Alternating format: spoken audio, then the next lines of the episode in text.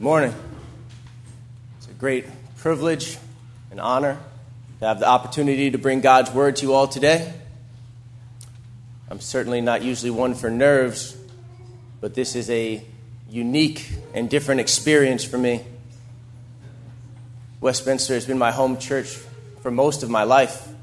I grew up in this church as a small child, went away to Texas for a while, and then came back, and this was the church of my teen years, and then right up to this present day.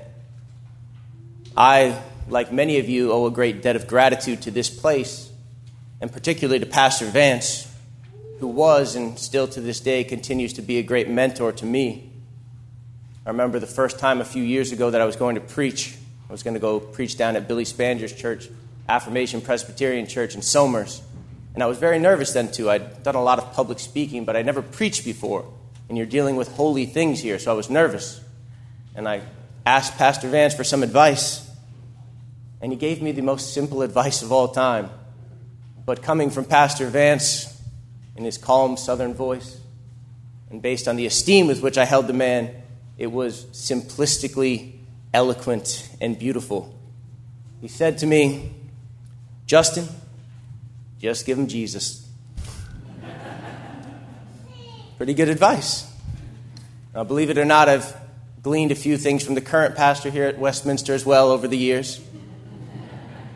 And uh, the two things that stick out the most that I've learned from your pastor and my father is one, that the uh, sermon should be exceedingly long. I got that, so buckle up.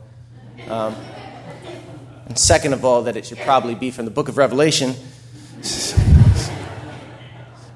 I, did, not do that. Um, all kidding aside, I won't be preaching from Revelation, but the text that you heard today, Ezekiel chapter 1, does mirror the book of Revelation in many ways, um, in such a way that our recent study of that book should help elucidate this text and make it more clear. So I'd encourage all of you to have your Bibles open to Ezekiel chapter 1. If you would, turn your Bibles to Ezekiel chapter 1 as I'll be referencing the passage throughout.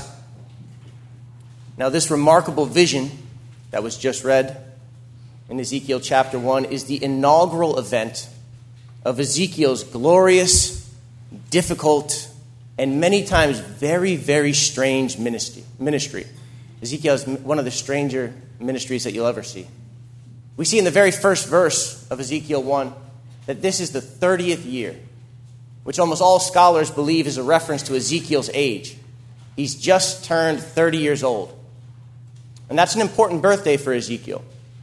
And not just because that's the age when you start to sound old. And I turned 30 pretty recently, and it was the first time that hearing my, my age, I was like, man, I'm, I'm an old guy now. When I was young, you know, as a teenager, I thought of 30 years as being very old.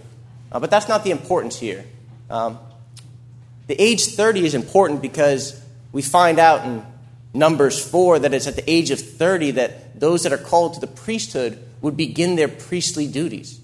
And Ezekiel is a priest and his father Buzi was a priest as well. So at the age of 30, priests begin their priestly duty. We found that also in our gospel reading today in Luke 3.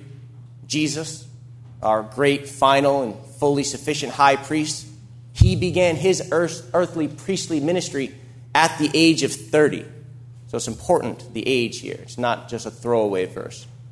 Now, we know a remarkable amount about Ezekiel. We know more about Ezekiel than almost any of the other major or minor prophets. Ezekiel was born in 622. He lived in and around Jerusalem. And as a priest in training, he would have spent a remarkable amount of time in the temple. Now, the temple was a source of incredible pride for the people of Judah.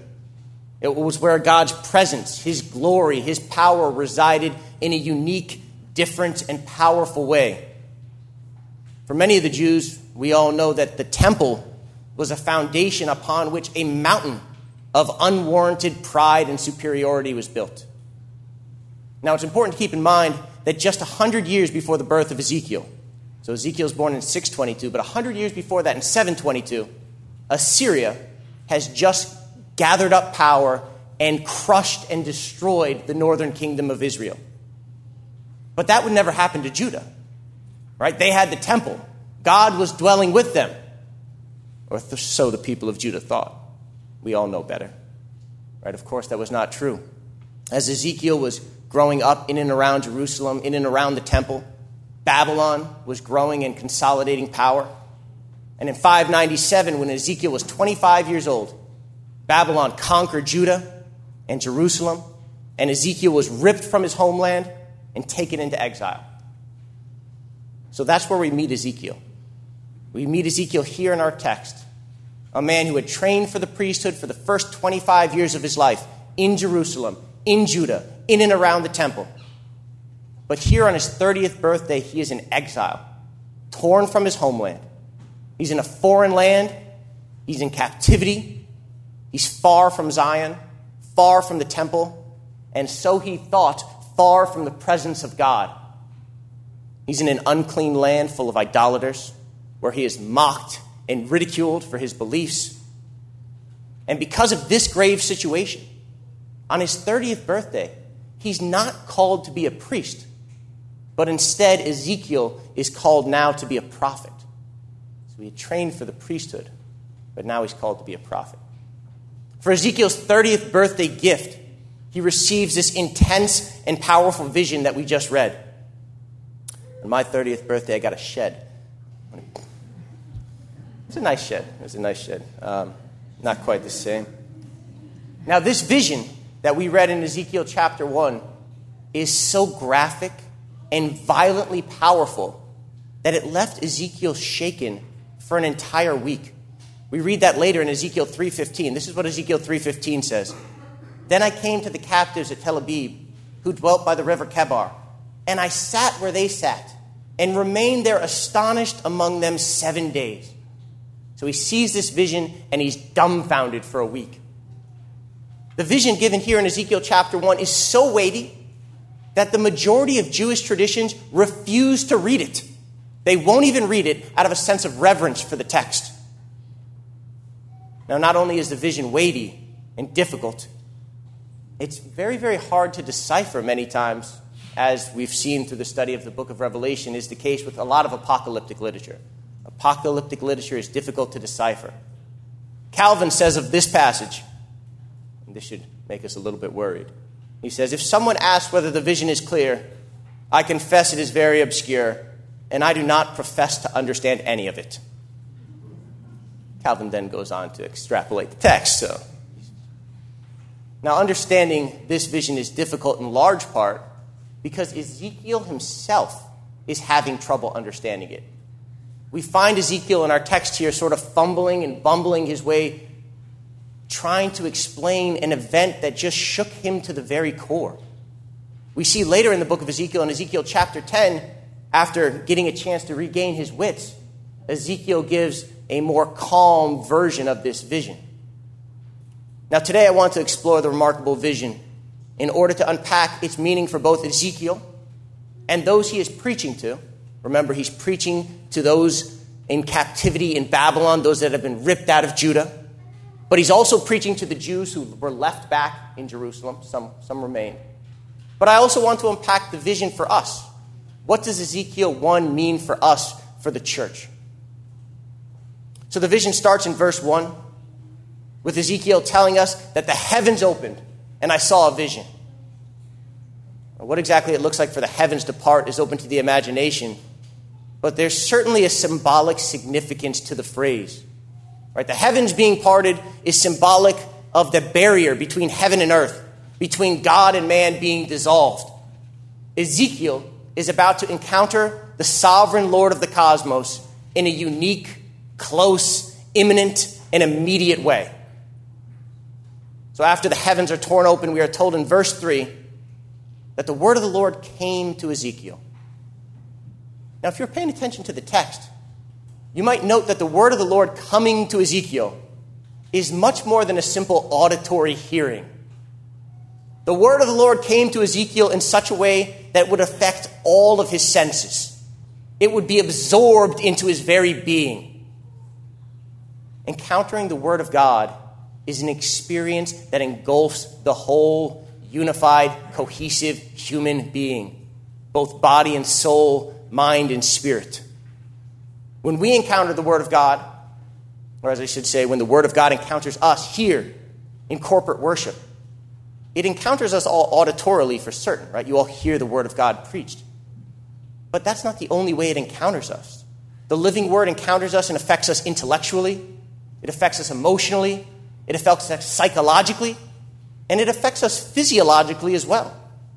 Right? In corporate worship, where we come to encounter God in a unique way, just as Ezekiel did, we stand, we sit, we kneel, we shake hands, we sing songs, we eat bread, we drink wine.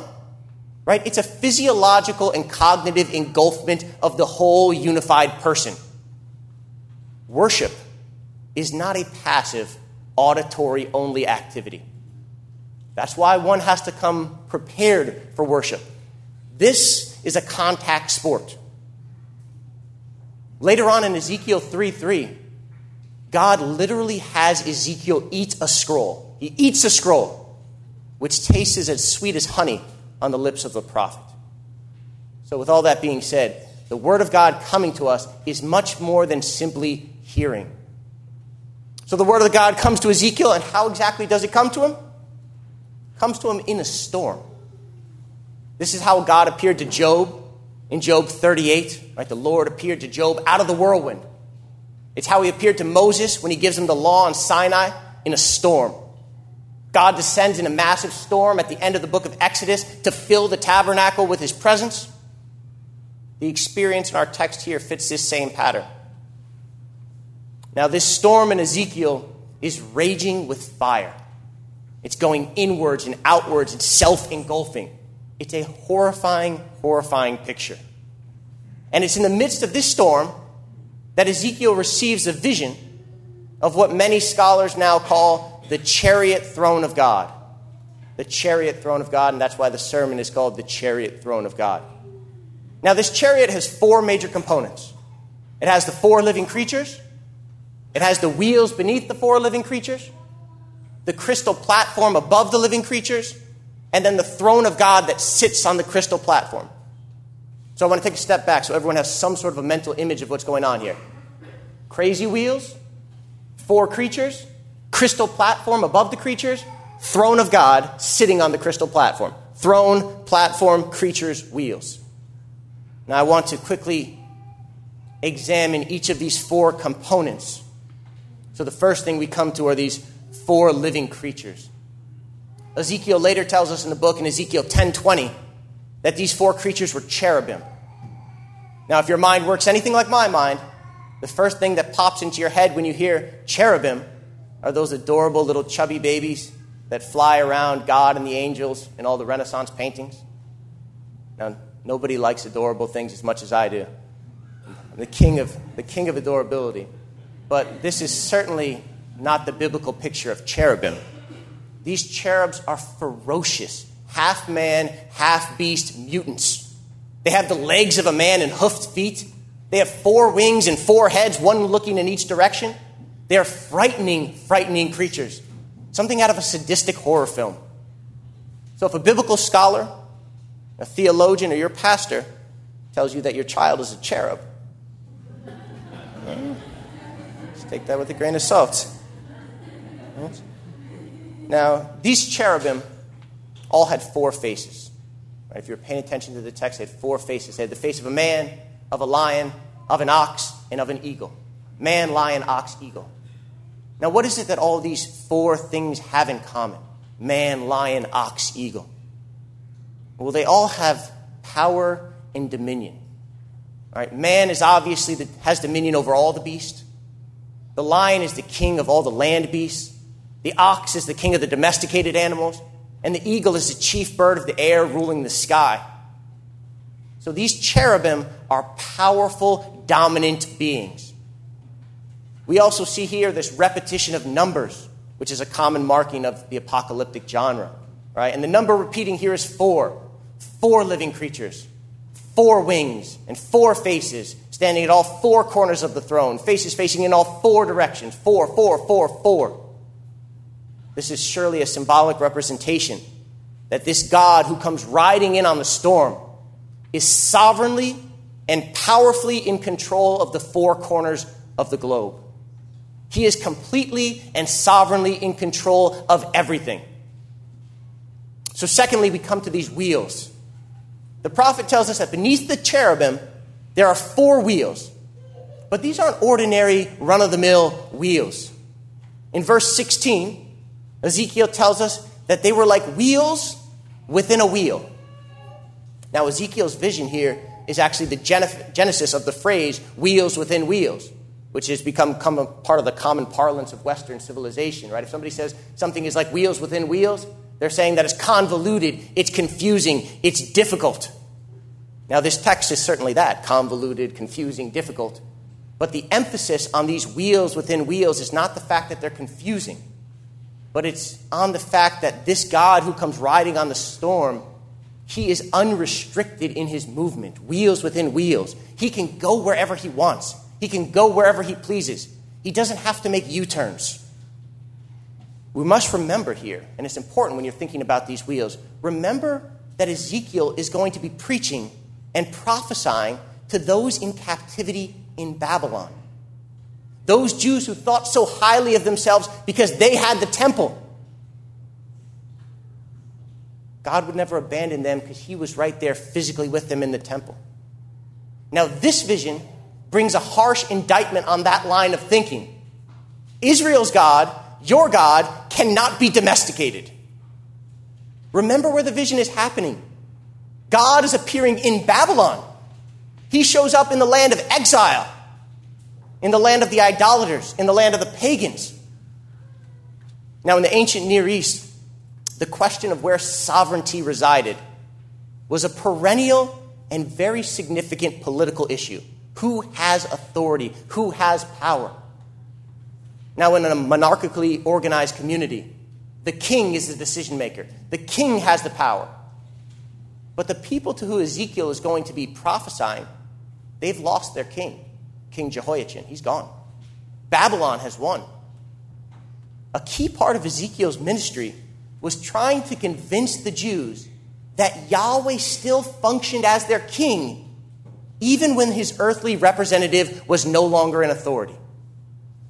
Right? With the deportation of the people of Judah to Babylon, it appeared that the deity of Nebuchadnezzar, Marduk, the Babylonian God ruled over Judah, not Yahweh. The concrete, physical, tangible symbol of the Lord's sovereignty, the temple was gone, and so was Yahweh. But here in Ezekiel's inaugural vision, the cherubim throne that was in the temple in Jerusalem has been spiritualized, transposed, and mobilized. Ezekiel's vision it accents and emphasizes the invisible, but still very real, spiritualized political power of the covenant God of Israel. Ezekiel's vision accentuates the non localized political dominion of your God. The covenant God of Israel reigns even in the midst of earthly chaos and political turbulence. Our God reigns even when our immediate political situation is fraught with instability, violence, backstabbing, and injustice. Now, worshiping this type of God, it requires fresh eyes and a clean heart in order to avoid conflating Yahweh's power with some localized, idolatrous place, form, political party, or governmental structure. The sovereign God of the universe goes where he pleases. He rides on the back of the storm and he reigned in the midst of earthly chaos. Now, notice, if you would, back in our text, that although these four living creatures are set on these incredible wheels within wheels that provide for unrestricted movement, the wheels and the cherubim do not and cannot move on their own. Right? We see this in verse 12. Look at verse 12. And each one went straight forward they went wherever the Spirit wanted to go. We see the same thing in verse 20. Wherever the Spirit wanted to go, they went, because there the Spirit went, and the wheels were lifted together with them, for the Spirit of the living creatures was in the wheels. So these four powerful living creatures and these incredible wheels within wheels are unmovable, useless, dead without the Spirit. What a true and beautiful vision. It's the Spirit of God that moves his throne. It's the same Spirit, the Spirit of the ascended and risen Jesus, that makes dead men live. It's the Spirit of God that changes hearts. And it's the Spirit of God that transforms that bound book of words in your lap into a living, breathing fire of hope, where we encounter God in his glory and majesty. Now, as we proceed through the vision, we next encounter what we can call the platform upon which the throne of God sits. Look at this in verse 22. This is the platform we get in verse 22. Verse 22 reads The likeness of the firmament above the heads of the living creatures was like the color of an awesome crystal, stretched out over their heads. So Ezekiel sees a crystal expanse or a dome, something of the sorts. Many scholars here note the similarity between this crystal platform and the sea of glass that stretched out before the throne of God in Revelation chapter 4.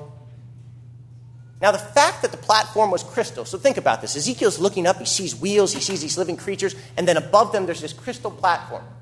The fact that the platform is crystal means that Ezekiel would be able to see through it to what appears to be a throne resting above it.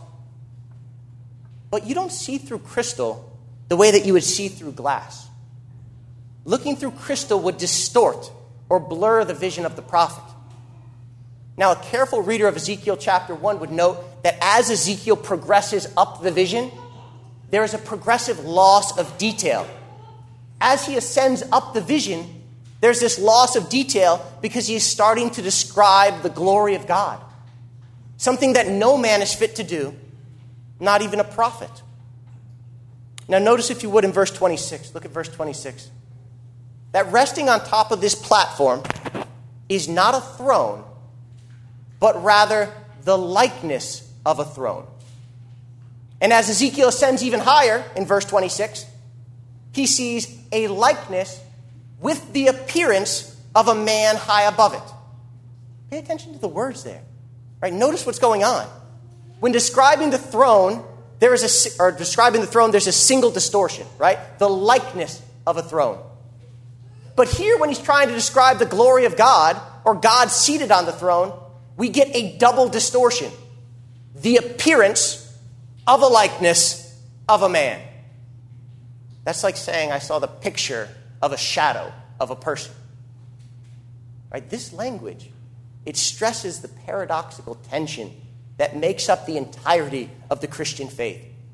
God is immediately, imminently, and directly in front of Ezekiel, and yet unknowable. Right? Our whole belief system all of Christianity is wrought and full of these tensions that pull us in varying directions. Right? God is a being, and we are beings made in his image, but he's still fully and completely other. What, is, what does that look like? Our God is three, but he is one. Jesus is fully God, but he's fully man. God's all just, demanding complete purity, but full of love and steadfast mercy. The shepherd who laid down his life for the sheep comes back to judge the world, soaked in the blood of his enemies. You are saved by faith, you're judged by your works. The Christian life is one of a tugging tension, and this tension should cause us to be limber and not rigid. These tensions should be broadening us. Your faith requires nuance and diversity of thought. So we should not be monochromatic in our biblical pursuits, our biblical passions, our biblical interests. We all know those people. Those people who only seem to care about that one sticking point issue for them. The Bible revolves around that one thing that they care about, whether that be their view of the eschaton, the style of music that you have in worship, one of the five points of Calvinism, one of the solas, even. Now, I'm by no means, hear me, I'm by no means deriding the pursuit of theological purity. I advocate for the pursuit of theological purity. All I am doing is advocating for an evenly diversified biblical portfolio of loves. Your faith is a broad faith, so love broadly. Your faith is a thinking man's faith, so think deeply. These tensions are difficult and they require charity, humility, and careful attention. You don't live in a simple world, and Christianity is not a simple faith. As G.K. Chesterton so brilliantly stated, the Christian ideal has not been tried and found wanting. It has been found difficult and then left untried. Here in Ezekiel's vision, as we get to this image of the likeness of a man, the tension is between the fact that God is fully sympathetic towards our plight, as seen in the incarnation, but he is still fully and completely other. God's presence here in Babylon is this joyous occasion as we see that he was not bound to his temple, but he's with his people wherever they may be. But notice how his presence comes it comes on the back of a storm. He appears as a self engulfing fire. His presence, while bringing hope, it brings judgment. God's throne room isn't clad with pastel yellows and baby blues and lollipops. God loves us. He loves us as his sons and his daughters. But he is our holy father. He's not our buddy. He's not our pal. You don't chum around with radiant fire. So when Ezekiel finally sees this vision, what is his response? He fell on his face. It's exactly how John reacts in Revelation 1 when John receives his vision. He fell down as if dead. Encountering God is a grave and serious issue. That is why worship must be approached with a sense of reverence and dignity. It is here, right here, that in a unique way, we encounter the Word of God communally as His people that He has sought out of the world. He comes to us right here in Babylon. He comes to us in the midst of our sin, in the midst of our corrupt and despicable culture in the midst of our idolatrous lives. He comes to all of us in the midst of our disordered passions and our disordered desires. And here in this place, we communally hear his word, which is made mobile and alive by the spirit of the ascended Jesus. An encounter with this God, just like Ezekiel's encounter, does not allow you to leave unchanged. The living word of God is always either condemning you or purifying you. It is never inert, it's never neutral. So, just as Ezekiel and John did, let us fall before this glorious God and praise Him for keeping His covenant promises. Praise Him for His omnipotent power and His grand mobility. Praise Him for bringing us out of exile, out of Babylon, and into His fold. Praise Him because although the temple was destroyed, the temple rose again. Amen.